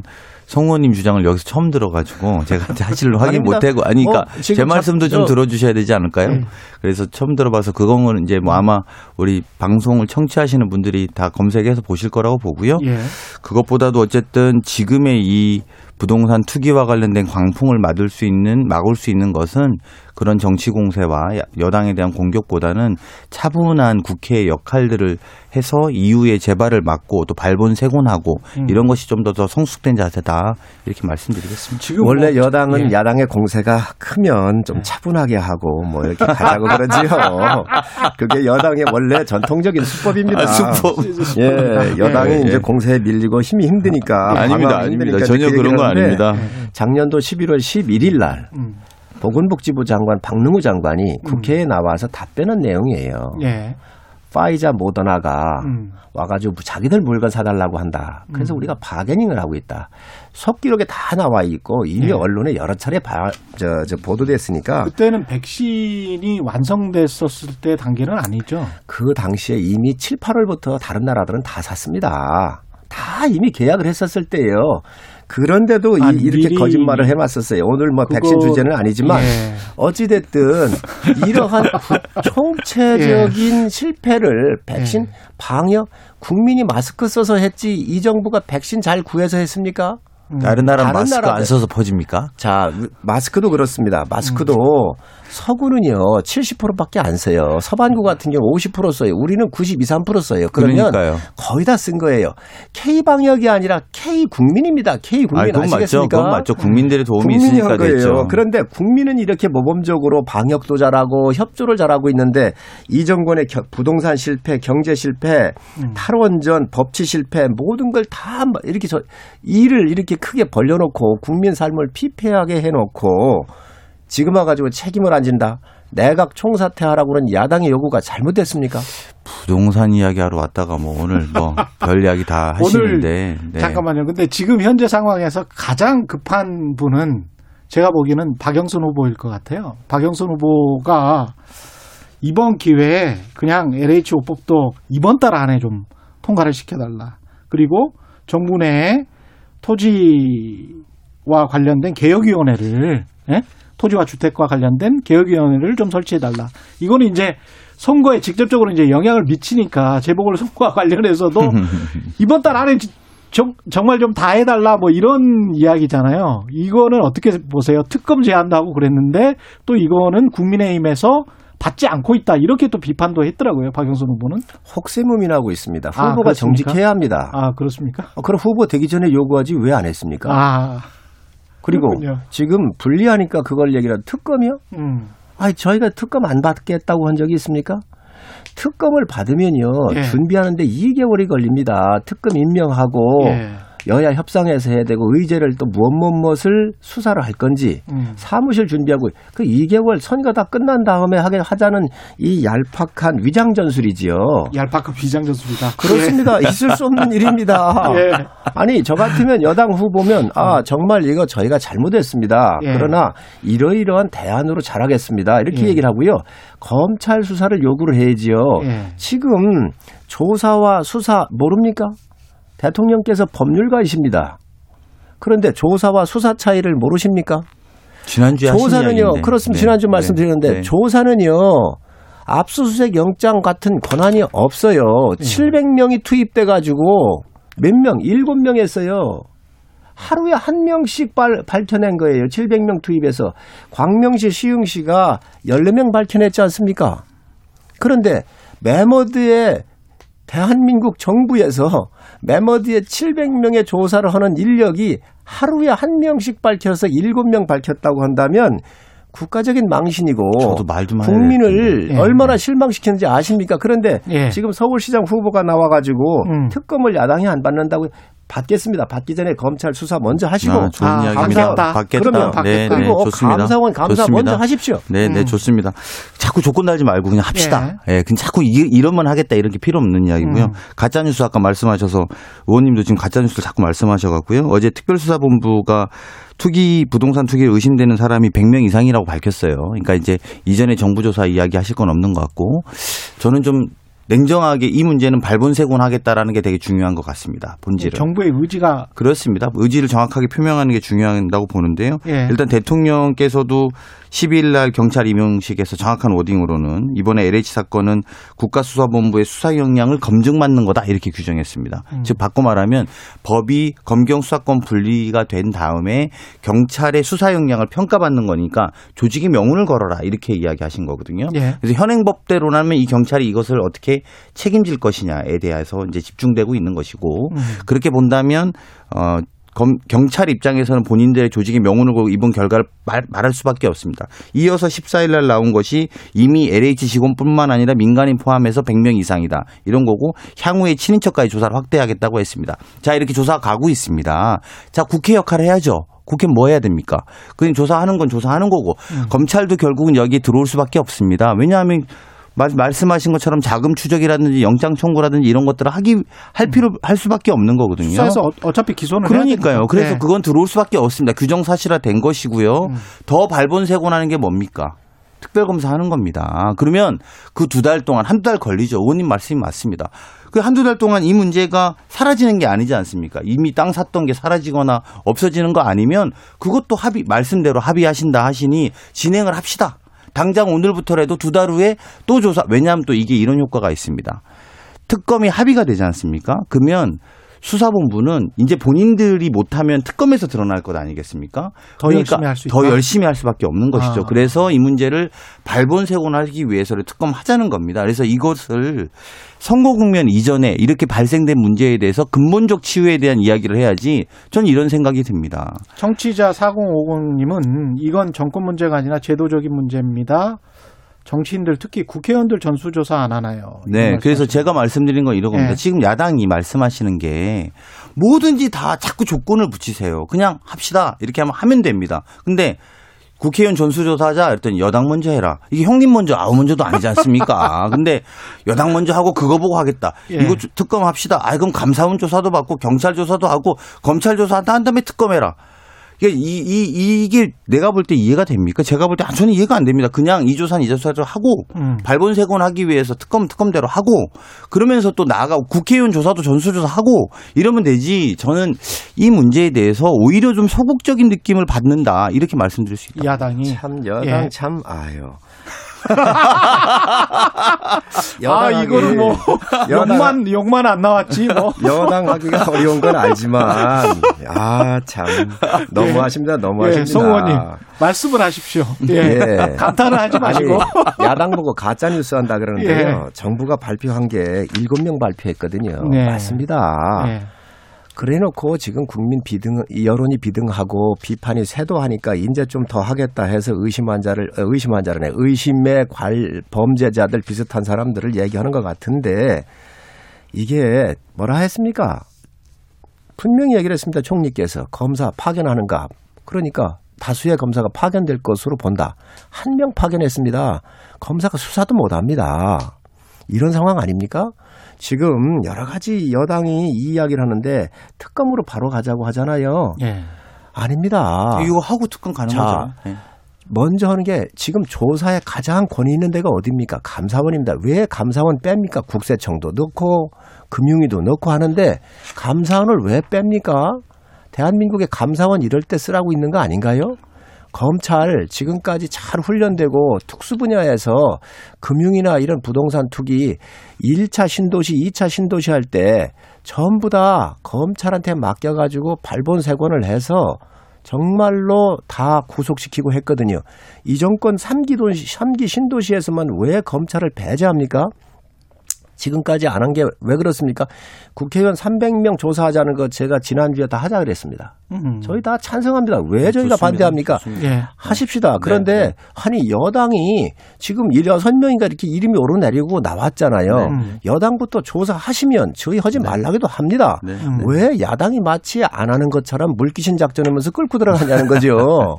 그러실 필요 없습니다. 아니 근데 주호영 원내대표는 여당이 먼저 하면 뭐 이런 말씀은 아니, 직접 먼저 한... 해야죠. 책임이 어디가 큽니까? 그리고 지금 현재 예. 어떤 의원 여, 여당이 벌써 여섯, 일곱 명 나왔잖아요. 예. 그러고 저 그러니까 여당이 먼저 모범을 보이십시오. 그리고 저희 저 저 저 저 저희 비대위원장도 말씀을 하셨어요. 예. 하겠다고. 네, 저도 네. 해야 된다고 생각을 합니다. 네. 그러니 여당이 먼저 책임 있는 네. 여당이 먼저 모범을 보이면서 네. 네. 이 정권에서 만들 발생했고 이 정권의 장관이 사장으로 있었을 때 터진 거잖아요. 음. 그러니까 이 정권 누가 더 정보의 접근성이 좋았겠어요. 이 정권 실세들이 더 좋았을 거란 말이죠. 그러니 네. 네. 여당부터 하시고 그러면 네. 야당 자동적으로 따라가니까 네. 하지 말라기도 합니다. 그거 네. 야당한테 자꾸 뭐 저 저 책임 떠넘기지 네. 마시고 하십시오. 같은 말이 반복되시니까. 예. 일기 신도시, 예. 일기 신도시, 이기 신도시 때는 검경 수사권 분리 전이었죠. 예. 그래서 검찰이 그 수사 권한이 있었고요. 음. 그리고 저희는 검경 수사권 분리가 돼서 정, 법이 바뀌었습니다. 자꾸 법 어겨서 뭘 밝혀내라 이렇게 하는 주장 자체가 이미 본인들이 황당하다고 저는 생각할 거라고 봅니다. 그럼에도 불구하고 계속 반복하는 것 제가 볼 때 납득하기 어렵다. 음. 그리고 말씀드린 것처럼 경찰이 이제 본인들의 명운을 걸고 조사하는 결과들을 지켜보고 하면 된다. 예. 두 번째, 전수조사와 관련해서 말씀하셨는데요. 이게 진짜 형님 먼저 아우 먼저 아닙니다. 그리고 우리가 이해충돌방지법이나 궁극적으로는 어, 공직자가 직무상의 비밀을 이용해서 어, 이런 것들을 한 것에 대해서는 강한 처벌을 하자고 하는 것도 지금 안 되고 있습니다. 예. 그런 법을 처벌하기 위해서라도 또 그런 법을 어, 만들기 위해서라도 이미 국회가 솔선수범해서 우리가 다 뭐 형님 먼저 아우 먼저 아니니까 정말로 다 같이 가서 모든 조사를 받겠다라는 각오로 내놓자는 취지인 것이지요. 그래서 그렇게 한 다음에 그다음에 또 주장들은 주장대로 펼쳐나가면 될 것이고요. 말씀대로 여당 의원들 몇 명 이렇게 저렇게 나온 거 있습니다. 야당 의원 없었습니까? 이러저렇게 이야기 나온 분들 이미 많았죠. 그러니까 이런 것 자체가 웃긴 겁니다. 국민들 눈에는 그냥 다 같이 가서 조사받으면 되는데 여당 의원 몇 명 됐으니까 먼저 받으시오. 음. 부산 지역이나 영남 지역에 있는 의원들이 다 문제됐던 거 아닙니까? 그러면 부산 지역은 이미 민주당 정부가 아니라 다른 지역 정부라서 그랬습니까? 그러니까 저는 그런 문제를 협소해서 핀셋으로 우리 스스로는 핀셋 잣대를 대고 국민들이나 엘에이치에 대해서는 광범위한 엄한 잣대를 대는 것이 국민들이 납득하기 어려우니 국회 자체가 우리한테 엄하게 좀 먼저 검증받고 그 검증의 기운으로 법도 바꾸고 법을 바꿔서 재발 방지도 막고 나아가서 다른 부처들도 정확하게 좀 검증하자라고 또는 조사하고 수사하자라는 것이 국민적 합의의 방법일 거다. 이렇게 보고 그렇게 동의해달라는 겁니다. 지금 이 법은 저 법법 얘기, 법법 얘기를 하시는데 예. 중대범죄, 육 대 범, 중대범죄는 검찰에서 하게 돼 있잖아요. 경제범죄 같은 또 부정부패. 예. 분명한 육 대 범죄에 들어갑니다. 집권 여당이 언제 법 지켰습니까? 아니, 아니 윤석열 쫓아낼 잠깐만요, 때 잠깐만요 잠깐만요. 경제범죄에 어떻게 들어가요? 어떻게 들어가요? 경제범죄이고 부정부패 사건입니다. 그러니 이거는 얼마든지 늘 수 있어요. 음. 이 정권이 언제 법법 지켰습니까? 윤석열 쫓아 아 잠깐만요. 윤석열 쫓아낼 때 검찰청법 지켰나요? 김학의 불법 출금할 때 이 저 저 저 법 지켜서 이거 저 못 나가게 막았나요? 법 안 지키는 게 이 정권입니다. 정말로 불법 저지른 게. 그래서 아니. 지금 뭐 공수처법 이렇게 검찰청법 분리가 돼 있기 때문에 안 된다 그러는데 그런 얘기 여당은 할 자격이 없습니다. 정말로 이 정권에서 법을 지켰으면 그 전부터 지켰어야지요. 그러니까 토론을, 그런 것들을 안 지켜놓고 안 되죠. 지금 그, 주제와 상관없는 이야기를 자꾸 법, 본질을 잃으시는 거예요. 잠깐만, 제 말씀도 좀 들어봐 주세요. 아니 아니 예, 제가 아니, 끝나지 않았습니다. 제가, 제가 끝나지 않았습니다. 제가 한 십 분밖에 안 남아서 십 분도 안 남았어요. 근데 그 국회의원분들이 나오셔가지고 이해충돌방지법이랄지 그 토지거래신고제랄지 이런 것들 있지 않습니까? 관련해서는 야당이나 여당이나 다 그냥 함께 하실 거죠, 이거? 아, 그러면요. 네, 그죠? 동의합니다. 그러면 예. 네. 저희는 이미 뭐 정부안이 발의돼 있고요. 이의가 네. 없는 거죠. 아, 그러면 네. 예. 알겠습니다. 요거는 그러면 이렇게 넘어가고요. 왜냐하면 뒤에 또 우리가 재보궐선거 이야기도 해야 되고 그러는데 일단 재보궐선거 같은 경우는 오세훈, 안철수 후보가 지금 굉장히 좀 상승세잖아요. 두 분 다. 그러다 보니까 약간 좀 삐걱거리는 뭐 고성이 오고 갔다 이런 이야기도 들리고 회의장에서 뭐 기자들도 그런 보도를 계속 지금 하고 있고요. 안 될 것 같다는 그런 분위기도 좀 감지되는데 어떻게 보십니까? 야권 단일화는 국민의 명령이기 때문에 음, 예. 어, 반드시 이루어질 거고요. 예. 또 해야 한다고 생각을 합니다. 예. 어, 지금 오늘 열한 시부터 또 그 협상단이 자리를 마주하고 어, 마주할 것으로 마주하기로 이렇게 예정이 되어 있기 때문에 에, 열심히 잘해서 국민 기대에 부응하도록 그렇게 하겠습니다. 이게 누가 나서도 이길 것 같은 상황이 오히려 야권 단일화를 방해하는 그런 상황이죠. 그런 건 아니고요. 예. 지금 국민들께서 드라마를 보고 계시지요. 아, 드라마를 예, 보고 야, 예. 야, 나경원 대표로 오세훈 후보가 또 이기고 음. 또 엄청나게 벌어졌었지만 오세훈 후보가 또 어제 발표된 예. 또 오늘 발표된 각종 여론조사에 보면 경쟁력이 됐든 적합도가 됐든 또 음. 뒤집어지는 그런 이런 모습을 보면서 국민들께서 역동성 있는 야당의 모습 예. 또 새로 변화해야 되겠다라고는 기대들을 이렇게 표출하고 계신 거 아닌가 하는 생각을 좀 가지고 있고요. 예. 또 그의 그의 그 뜻을 받들어서 저희가 음. 잘 협상을 해서 음. 국민의 명령을 완수하도록 그렇게 하겠습니다. 여권에서는 이 사안을 어떻게 보고 계시나요? 그게 뭐 저희는 단일화 될 거라고 봅니다. 예, 뭐 야권이, 예, 야권이 예. 단일화 될 거라고 보고요. 예. 말씀대로 사실은 이제 저희 당 후보가 지금 현재는 좀 많이 뒤쳐져 있고 음. 그것이 엘에이치 문제로 국민들이 많이 화나고 예. 또 여권에 대한 책임이 어, 있기 때문에 그 부분에 대해서는 혼내키고 있다고 봅니다. 근데 음. 이제 이런 부분이 조금 이제 혼나고 또 제도적인 그래서 저는 좀 야당이 제도적인 합의를 안 하고 자꾸 형님 먼저 아우 먼저 하는 거 아닌가 생각이 드는 것은 예. 빨리 제도적인 합의가 돼버리면 차분해지거든요. 음. 그렇죠. 근데 이제 예. 그거를 안 하고 자꾸 정치 공세로 일관하면서 민생과 상관없이 끌고 가고 있다고 저는 봅니다. 근데 시간을 더 끌어야 된다. 그렇죠. 엘에이치 사태, 이거 엘에이치 사태를 재미를 보고 있다고 판단하는 거죠. 그래서 예. 저는 빨리 야당이 그런 걸로 재미 보려고 하지 말고 음. 차분하게 빨리 법적인 합의 또 특검에 대한 합의를 하고 국회의원 전수조사를 통해서 하고 난 다음에 후보 간이 인물들이 드러나기 시작하면 누가 코로나 이후에 좀 서울을 좀 자부심 있게 끌어나갈 미래의 후보인가 또 어떤 인물들이 더 경제를 살리고 소상공인을 위하는데 도움이 되는가 이렇게 본격적 검증이 되면 저희 후보가 다시 격차도 줄이고 더 나아가서 앞질러 갈 수 있다라고 저희는 확신하고 있습니다. 음. 원래 여당이 밀릴 때는 그렇게 야당한테 공세하지 말라고 하니까 방송 들으신 국민들께서도 다 알고 지금, 계십니다. 지금 밀리는구나 뭐 이렇게 하시는 네. 거군요. 그런데 네. 이런 엄청난 사건에서 야당이 가만히 있으면 야당이 아니지요. 음. 이 이런 엘에이치 사건 같은 경우 전체적으로 다 이게 국정 실패가 되어 있기 때문에 이러한 모든 국민들의 마음이 예. 선거라는 것은 선거를 통해서 국민의 마음이 표현되는 거거든요. 저는 이 정권의 무능과 실패, 부정부패 그리고 엘에이치 사건 같은 경우를 바라보면서 국민의 분노가 표출되고 있다. 예. 그렇기 때문에 이런 드라마가 만들어지고 있는 거 아닌가 저는 그렇게 보고 있습니다. 뭐 이 정권의 무능과 실패 이러시니까 저는 반대로 지금 야당의 유능과 성공을 보고 있다고 생각도 안 합니다. 그러니까 이게 제가 볼 때는 국민들이 화난 부분에 대해서 정치권의 책임이 회피하고 공세할 게 아니라 오히려 합의하고 또 정치권들이 오히려 더 나아가서 본인 검열을 더 뚜렷하게 해야지만 제가 볼 때 국민 앞에 좀 당당한 계기가 될 거라고 보고요.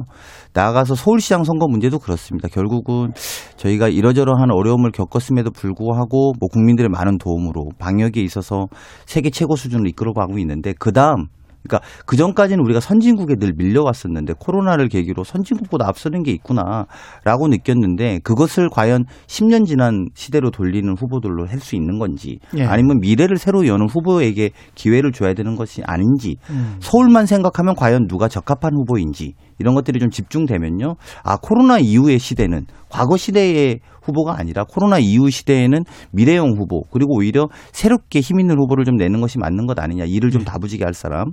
그렇게 보면은 저는 박영선 후보가 적절하다고 봅니다. 야당의 유능은요.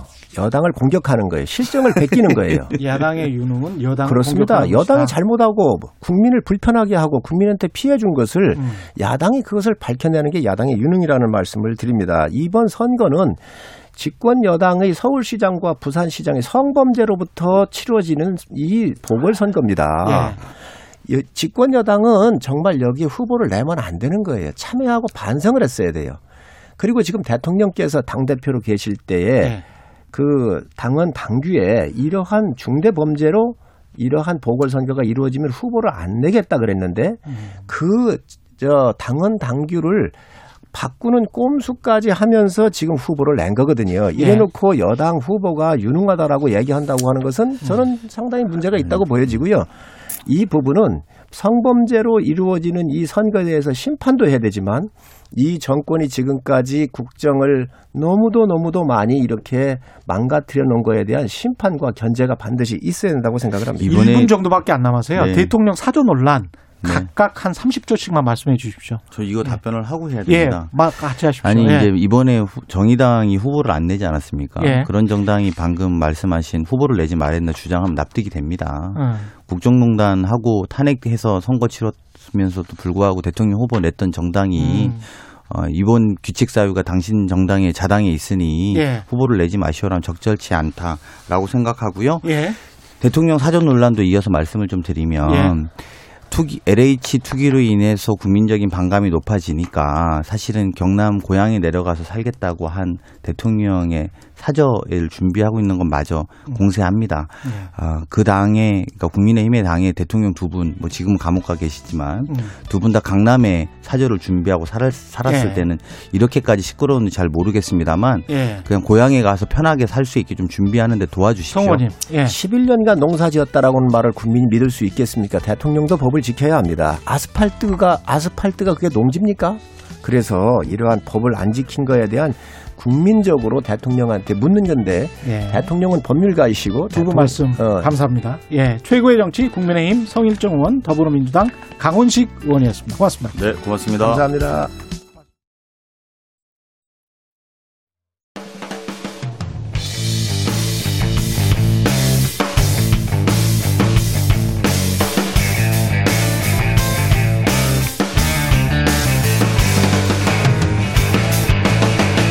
최경영의 최강 시사.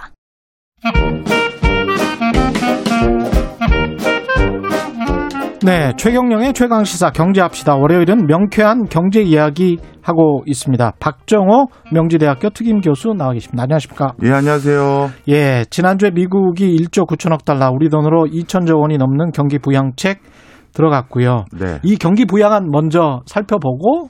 미중 갈등 이야기 해보죠. 예. 네. 어, 사실 저는 오타라고 생각하기 쉬울 정도의 금액이죠. 이천억에. 이천조 원. 이천조 원에. 예. 그러니까요. 이천조 원의 경기부양책이라는 건 정말 어, 일반적인 나라에서는 상상할 수 없는 구, 규모고요. 우리나라 지디피가 천팔백, 구백조 원 정도 되죠. 예, 맞습니다. 그러니까 우리나라 한 해 지디피를 예. 예산으로 예. 한 번의 예산으로 쏟아붓는. 네. 어마어마한 액수입니다, 진짜. 예.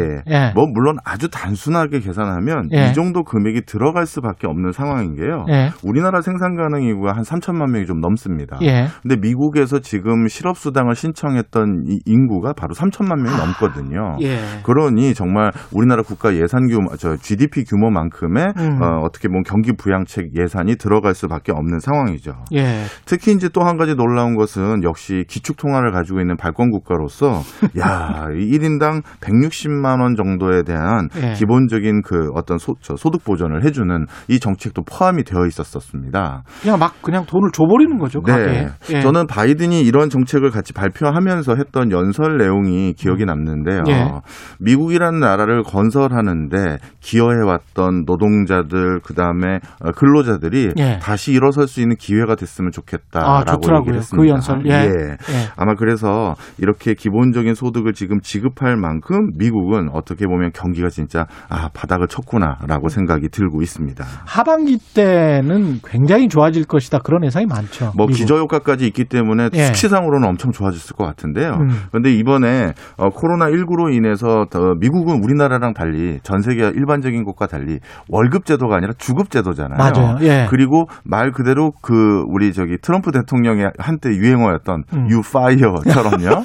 에, 근로 안전성이 굉장히 뭐라 할까요? 좀 안전성이 약 작고 예. 자율성이 높기, 높은 나라이기 때문에 이른바 노동 유연성이 굉장히 좋은 나라죠. 그렇죠. 예. 그러다 보니까 경제 상황이 좀 안 좋아지면 바로 해고를 할 수 있는 구조를 가지고 있는 국가입니다. 맞습니다. 그러다 예. 보니 당분간 경기가 확실히 반등하는 기저가 생기지 않으면 음. 고용은 이렇게 되살아나기가 쉽지 않을 것 같아 보이긴 합니다. 아, 고용은 되살아나기 쉽지 않다. 예, 예. 그렇게 되면 페드가 어떤 금리를 인상 당장 인상하고 뭐 그런 상황은 아니겠습니다. 예, 그래서 제, 자꾸 예. 연준에서도 아 금리를 당분간 올릴 생각이 절대적으로 없고 예. 오히려 물가가 조금 오르더라도 우리는 그걸 관망하겠다라고 작년에 이미 음. 평균적인 수치로 우리는 물가를 관리하겠다라고 해서 평균적인 예, 수치. 바꿨죠. 음. 바로 그러니까 그런 것들은 인플레이션만 예. 보지 말고 고용률, 실업률을 봐야 되겠네요. 그렇죠. 예. 그래서 고용이 쉽게 살아나지는 않을 것 같다라고 다들 진단하고 있는 것 같습니다. 예. 그런데 미국은 이런 상황 상황인데 중국은 돈을 안 풀어요. 희한하게. 예, 맞습니다. 예. 오늘 중국 얘기를 좀 이면에 있는 얘기를 좀 자세히 해드리려고 그러니까요. 하는데요. 예. 어, 중국이라는 음, 나라가 지금 어떻게 보면 상황 판단을 정확하게 해서 음. 우리 저 국제기구가 예측한 것보다는 오히려 경제 성장률을 낮게 잡은 게 아닌가 생각이 듭니다. 아. 원래 국제기구 같은 경우는 통상적으로 먼저 발표됐던 게 올해 중국 경제는 기저효과 등도 있기 때문에 칠 점 오 퍼센트에서 팔 퍼센트 넘게도 전망했던 국제기구가 많습니다. 그런데 예. 정작 양회를 통해서 중국 경제가 발표한 경제 성장률 수치는 육 퍼센트 이상만 하면 된다라고 결정이 했고요. 일부러 경제 성장률을 낮게 잡았다. 낮, 낮게 잡은 거죠. 특히 양회 직전에는 각 지방 정부마다 중국의 지방 정부마다 우리는 올해 지디피 그러니까 지역의 지디피니까 지알디피라고 예. 부르는데요. 그 지알디피를 전부 집계를 합니다. 음. 그리고 그걸 들고 와서 양회에서 그거에 대한 종합치를 이제 제시하는 게 일반적인데 예. 지난번에 지역마다 열렸던 이런 대회에서 발표했던 지역의 평균 수치가 칠 퍼센트가 다 넘었어요. 아, 그, 지역이 다 넘었는데? 네, 다 넘었는데 중앙에서 그거를 육 퍼센트 이상만 해라라고 한 거죠. 특히 작년에도 이런 일이 있었고 올해도 이런 일이 있었었는데 음. 어, 중국은 집단 지도 체제잖아요. 그렇죠. 그래서 어, 경제 부분은 리커창, 그다음에 대외적인 부분은 시진핑이 관장하는 게 통상적이지만 예. 경제 부분에 대해서도 시진핑의 시진핑의 에게 리커창이 보고 아닌 보고를 하는 게 일반적입니다. 음. 근데 작년에도 보고를 들어갔다가 한 세 번 우리나라 말로 하면 빠꾸 맞았어요. 예. 야, 이거 아닌 것 같아 하면서 예. 이제 논의를 좀 이제 합의를 못 본 거죠. 예. 근데 올해도 이게 좀 난상 토론 아닌 난상 토론이 있었다라는 게 외교발 쪽에서 들려오는 소식입니다. 예. 그 왜 그러면 음. 수치를 조정하는 거에 이렇게 애를 먹었을까? 음. 자, 지금 중국이 처한 상황들을 몇 가지 반추해 보면 쉽게 알 수 있는데요. 그동안 중국 중국은 고도 성장을 달성하기 위해서 각 지방마다 나름대로 목표치를 제시했고 그것들을 수용하거나 이런 형태로 진화 발전을 해왔는데 예. 그 과정에서 여러 문제점들이 불거지기 시작했습니다. 음. 대표적으로 내년에는 중국의 지방정부에 대해서 다시 인사재편이 일어나는데요. 인사? 예. 예. 쉽게 해서 중국은 참 독특한 나라인 게 다음번 지도자가 누구인지가 그 후보군이 거의 예측이 되는 나라잖아요. 음, 예. 그러니 그 후보군들은 어떻게 발탁이 되냐면 하방이라고 해서 음. 지방의 어떤 관료로 보냈을 때 거기서 성과를 잘 내는 사람들이 중앙정부에 와서 높은 보직을 받는 게 일반적인 그렇죠. 중국의 예. 프로세스입니다. 음. 자, 그런데 그동안 이 지방정부에서 올려온 성장률 수치를 그대로 수용했더니만 말 그대로 숫자를 만들기 위해서 과도한 어, 정책들을 해서 문제가 불거지게 된 거예요. 관료주의가 만연했구나. 그렇죠. 예. 대표적으로 중국이 지금 가장 큰 곤욕을 치르고 있는 반도체 기술을 확보하기 위해서 예. 중국이 지역에 소재하고 있는 많은 반도체 기업에 막대한 보조금을 줬었습니다. 물론 중앙정부 차원에서뿐만 아니라 지방정부에서도 많은 많은 그런 반도체 관련한 기업들 육성하기 위해서 보조금을 줬죠. 그러니까 대부분 날렸잖아요. 다 날렸고 파산까지 했어요. 그렇죠. 그러니까 지금 뭔가 이게 과잉 경쟁들이 일어나는 게 인사구조 차원에서도 있고 아. 그리고 너무 단기간에 이런 것들을 이루려고 하다 보니까 지금 음. 과도한 지출이 일어나기 시작했다. 음. 그리고 그거에 대한 성과는 나오지 않고 있다. 그렇죠. 이거를 확실히 인식을 한 겁니다. 돈을 아무리 쏟아부어도 그게 그냥 날려버리는 돈이니까. 네, 그렇죠. 그러니 이거는 우리가 조금 진정시킬 필요가 있다라고 인식한 게 하나가 있는 거예요. 똑똑하네. 예, 그렇죠. 예. 그다음에 두 번째는 어, 중국이 이렇게 고도 성장을 하는 데 있어서도 중국은 대외에서부터 벌어 들어오는 돈이 상당히 많습니다. 음. 근데 최근 대외 환경이 외국으로부터 돈을 유의미하게 벌어오기가 어려운 구조로 점점 바뀌어가고 있습니다. 대표적으로 미국과 미국의 동맹들이 중국의 경제활동을 옥죄고 있거든요. 예. 어, 대표적으로 지금 티에스엠씨 같은 경우 대만의 반도체 회사인데요. 음. 어, 중국의 반도체 공급을 지속적으로 해왔던 대표적인 기업인데 예. 화웨이의 반도체 공급을 중단했습니다. 아, 그렇죠. 예. 그다음에 중국에서 지금 최고 사양의 반도체 공장을 새로 증설하기 위해서는 네덜란드를 비롯해서 반도체 장비 회사로부터 많은 장비를 들여와야 되는데 음. 미국이 압박을 해서 그 장비 자체가 지금 사올 수가 없는 구조예요. 음. 그런 과정에서 대외적인 수치까지 높이기 위해서 우리가 숫자를 크게 잡는 것보다는 지금은 그럴 때가 아니다라고 생각을 하는 거죠.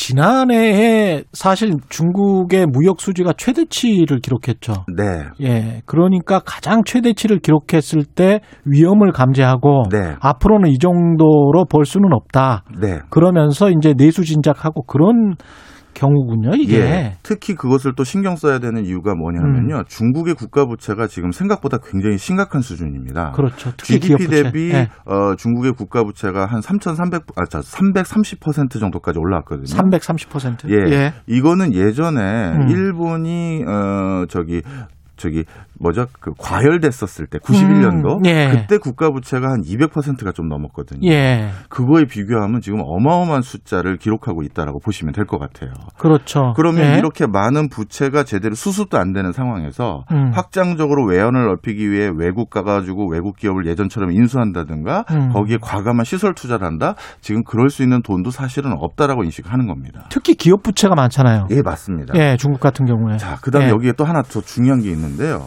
이렇게 지디피 성장률은 지속적으로 목표치를 낮춰가고 있음에도 불구하고 예. 지디피 성장치보다도 항상 더 오히려 예산을 더 증액하는 부분이 하나 있습니다. 어. 바로 국방비예요.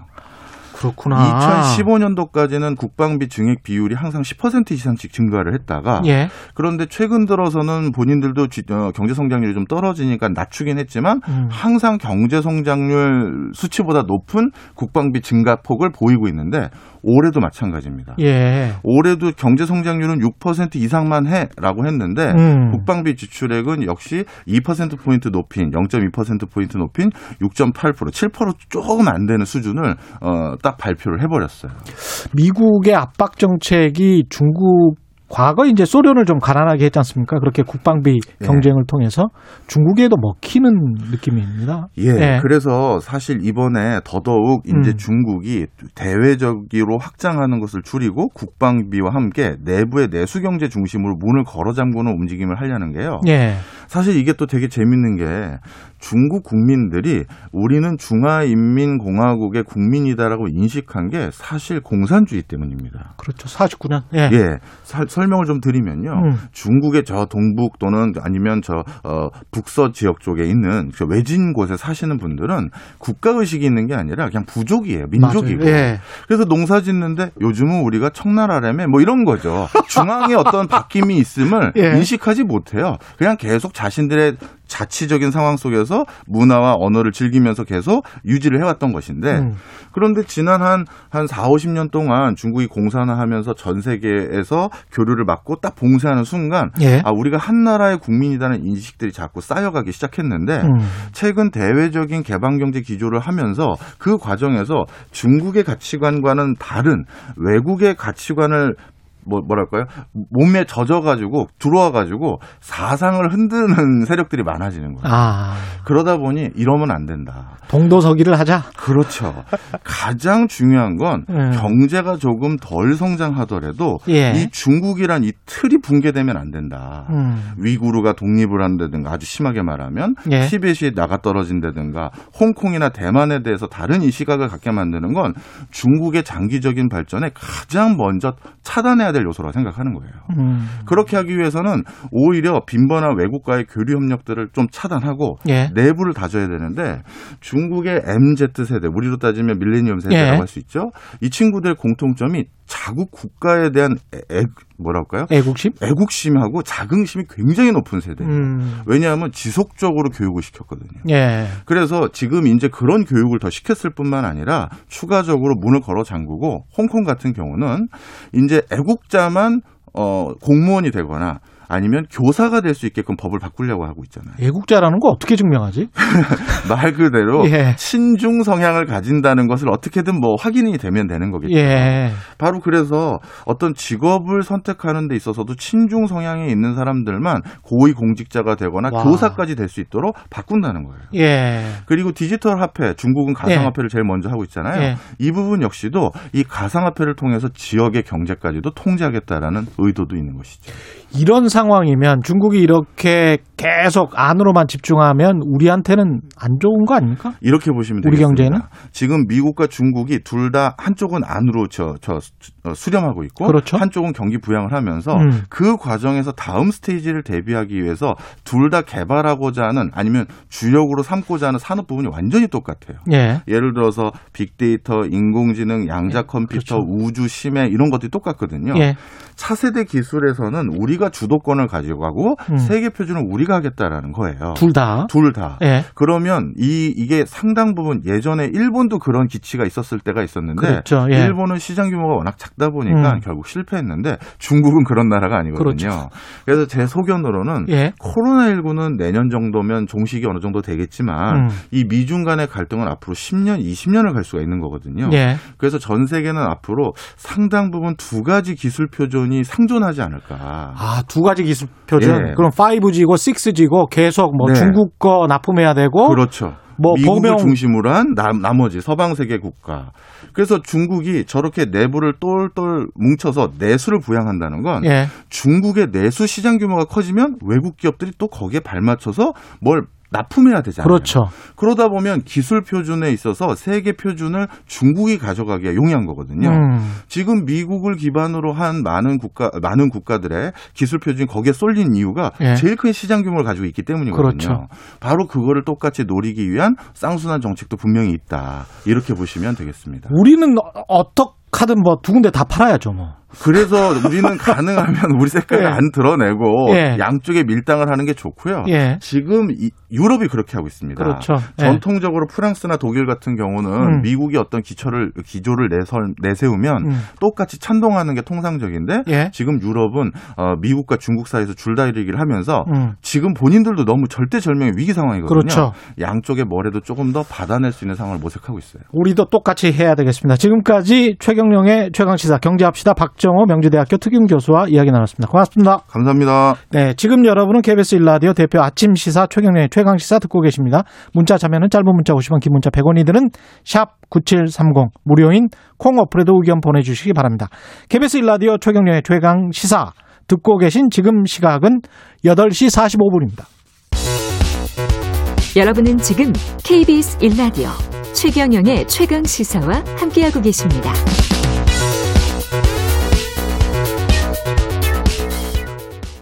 우리 농민들은 엘에이치 직원들이 투기한 땅 중 구십팔 점 육 퍼센트가 농지라는 사실에 분노하며 농지법 전면 개정, 농사짓는 농민만이 농지를 소유하게끔 농민규정 명확화 등을 통하여 네, 농사짓는 농민만이 농지를 소유하게끔 방금 들으신 내용은 농지 투기 규탄 기자회견 때 전국 농민의 총연맹 소속 농민의 외침인데요. 엘에이치 직원들이 농지를 손쉽게 사들일 수 있었던 배경에는 허술한 농지법도 한몫했다. 이런 비판의 목소리가 크죠. 지금까지 어떤 투기 활용 사례들이 있었는지, 현행 농지법의 문제는 뭔지 부동산 전문 김혜림 변호사와 알아보겠습니다. 안녕하십니까? 네, 안녕하세요. 예, 농지법은 사실은 변호사분들께는 그렇게 큰 돈이 안 되는 네. 쪽 아닙니까? 네, 근데 이쪽을 또 잘 알고 계시네요. 다행히도. 네, 제가 부동산 전문으로 하다 보니까 아무래도 볼 일이 예. 좀 있는 것 같습니다. 그렇군요. 이게 지금 농지법으로는, 현행 농지법으로는 농지 투기를 막을 수 없다, 이렇게 이야기를 하는데 이유가 뭡니까? 어, 현행 이제 농지법으로 어쨌든 간에 농업인 외에는 농지를 소유할 수 없도록 되어 있는 것이 원칙은 맞는데요. 예. 이제 예외 규정이 굉장히 많습니다. 예외 규정이 많죠. 네. 그래서 예. 열여섯 가지나 되거든요. 열여섯 가지? 네. 그래서 예. 사실 뭐 이런 허점들을 이용해서 농지 투기가 좀 이루어질 수가 있게 되는 거죠. 제가 알고 있기로는 이제 상속은 괜찮고. 네네. 그 다음에 또 주말 농장 괜찮을 거고. 네네. 예. 또 어떤 것들이 괜찮습니까? 어, 말씀하신 게 가장 많이 이제 예외 규정으로 해서 농지를 취득하는 사유인데요. 예.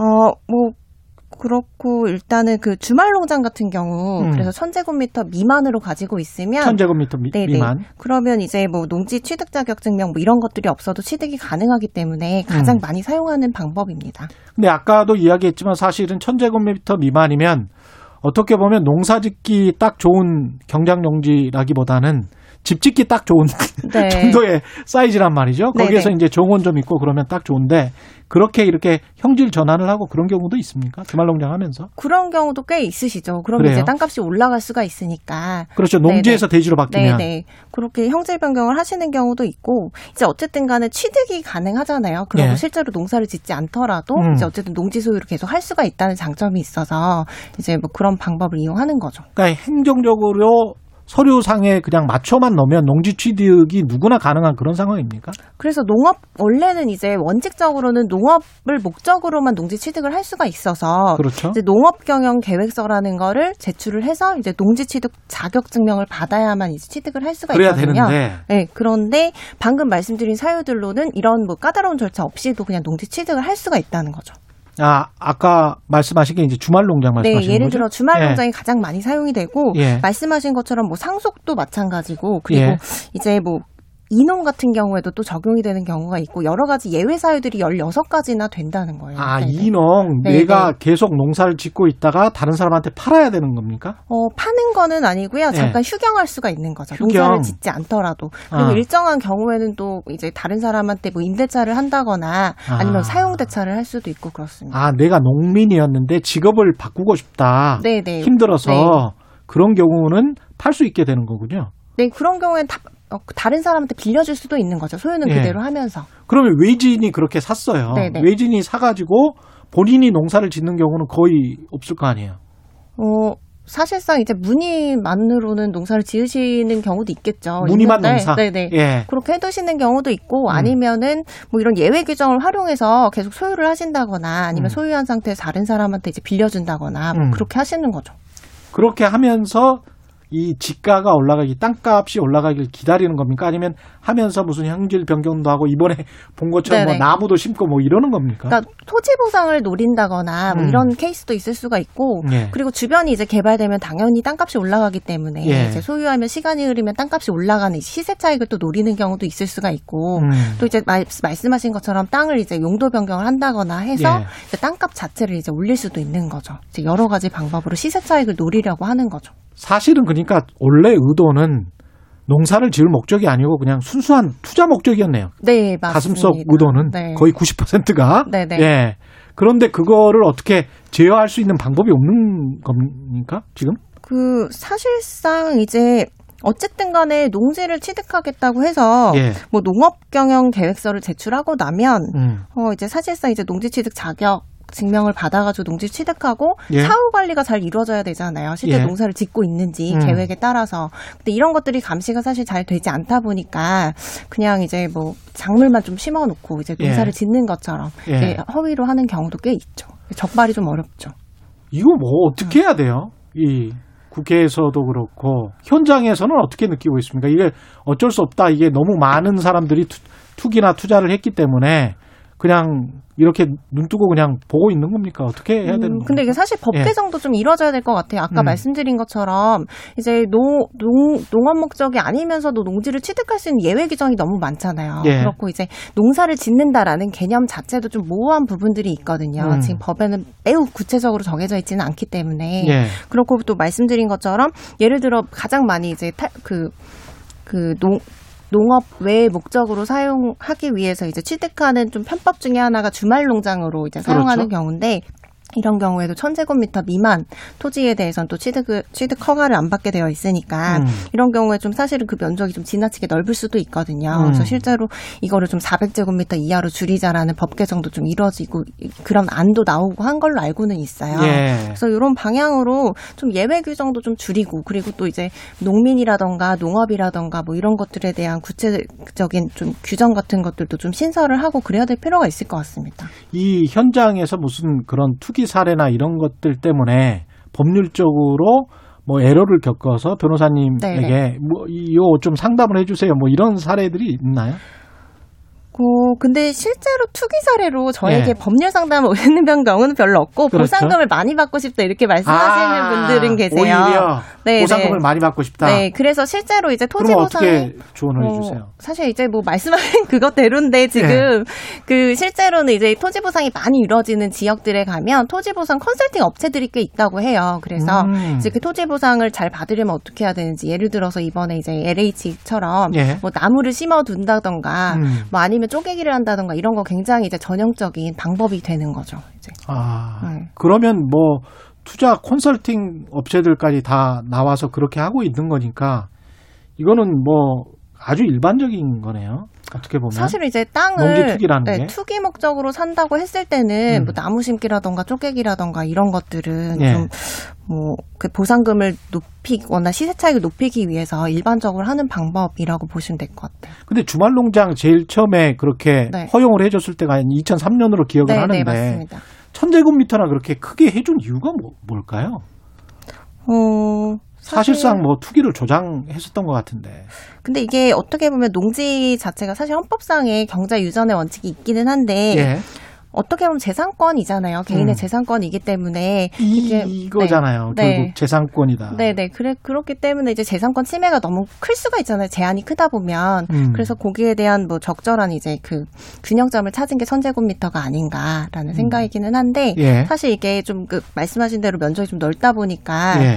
어, 사실 농지 투기로 많이 이어지게 된 거죠. 이런 방법들을 이용해서. 결국은 그 부딪히게 되는 게 사유재산권 그리고 그 자본주의 사회에서 투자를 어떻게 막을 것이냐. 그러면 땅을 어떻게 봐야 될 것이냐. 네. 그 문제로 이제 가게 되는데 네네. 땅을 어떻게 봐야 될 것이냐고 하면 오, 땅을 그러면 소유를 못하게 하면 그거는 사회주의 아니야. 또 이렇게. 네. 이야기를 할 거란 말이죠. 네. 예. 변호사님 어떻게 보세요? 근데 사실 이제 헌법 십이 조에 보면 음. 국가는 이제 농지에 관해서 경자 유전의 원칙이 달성될 수 있도록 이제 노력을 해야 되고 예. 농지가 소작제도는 금지된다 뭐 이렇게 되어 있기는 있어요. 그래서 그렇죠. 헌법에서 어쨌든 농지의 그 어떤 성질에 대해서 음. 어, 그 명시를 하고 있고 사실상 음. 이제 농지라는 것은 그 이거를 뭐 투기의 목적으로 삼으면 여러 가지 문제들이 생길 수가 있기 때문에 음. 적절한 선에서는 재산권 제한이 되어야만 하는 거는 맞는 것 같아요. 예. 그래서 이제 농지법이나 이런 것들에서 어 뭐 이렇게 뭐 농지 취득이라던가 이런 것들을 제한을 하고 있는 것이기는 한데 음. 사실 이게 이제 그, 그 투기 수요를 어 막는 것과 그리고 개인의 재산권 침해를 뭐 어느 정도 이제 너무 과도하게 하지 않는 것, 그 예. 중간에서 어떤 균형점을 찾아야 되는데 그런 것들이 좀 쉽지는 않은 것 같습니다. 쉽지는 않겠네요. 청취자 까꿍 돌쇠님, 예, 농촌 출신으로서 천 제곱미터면 삽과 괭이로 네. 경작하기는 힘듭니다. 이렇게 네. 말씀하셨는데 정말 힘들어요. 예, 이 정도의 면적이면 정말 힘들 것 같고 이게 결국은 지금 현장에서는. 이 이렇게 횡행하는 투기를 막을 방법은 없네요. 현재 법으로는. 그래서 실제로 이제 감독 관리 감독을 제대로 하는 방법밖에 없죠. 그래서 예. 이제 뭐 지자체에서 뭐 좀 전수 조사를 통해서 실제로 이게 경작을 하는지 안 하는지 뭐 이런 것들을 구체적으로 밝혀낼 수밖에 없는 상황이기 때문에 법 예. 개정이 이루어지지 않는다면 예. 그래서 그런 부분들이 좀 애로사항은 있을 것 같습니다. 공직법을 어떻게 개정해야 될까요? 네, 아까 말씀드린 것처럼 좀 예외 사유가 너무 많잖아요. 예외 사유가 많다. 네, 그런 것들을 좀 구체화를 시켜서 좀 줄일 수도 있을 것 같고. 예외 사유를 줄이자. 네, 그리고 이제 아까 말씀드린 것처럼 농사를 짓는다라는 것도 조금 애매한 규정이거든요. 농사를 짓는다는 그 행위에 관해서 명확하게 규정하자. 네, 네, 예. 그런 것들이라던가 뭐 그리고 지금은 이제 그 그 농민 관련해서 이게 농업인에 관련된 정의도 아, 사실은 네네 이제 좀 약간 포괄적으로 규정된 부분이 있거든요. 예. 그래서 그런 부분들을 좀 구, 구체화시켜서 농지에서 바로 옆에 사는 사람이 농민인지 아니면 지금 현재 뭐 그거 농업경영계획사 할 때 그 네. 농지로부터 거리가 뭐 몇 킬로미터 그러면 이제 그냥 네. 허가해주고 그렇거든요. 네, 그리고 농업인에 음. 대한 정의는 있어요. 사실은 음. 대표적으로 뭐 천 제곱미터 이상 농지에서 농작물 또는 이제 단연생 식물 경작하거나 뭐 예. 이런 경우. 예. 시간이 네. 지금까지 부동산 전문 김혜림 변호사였습니다. 고맙습니다.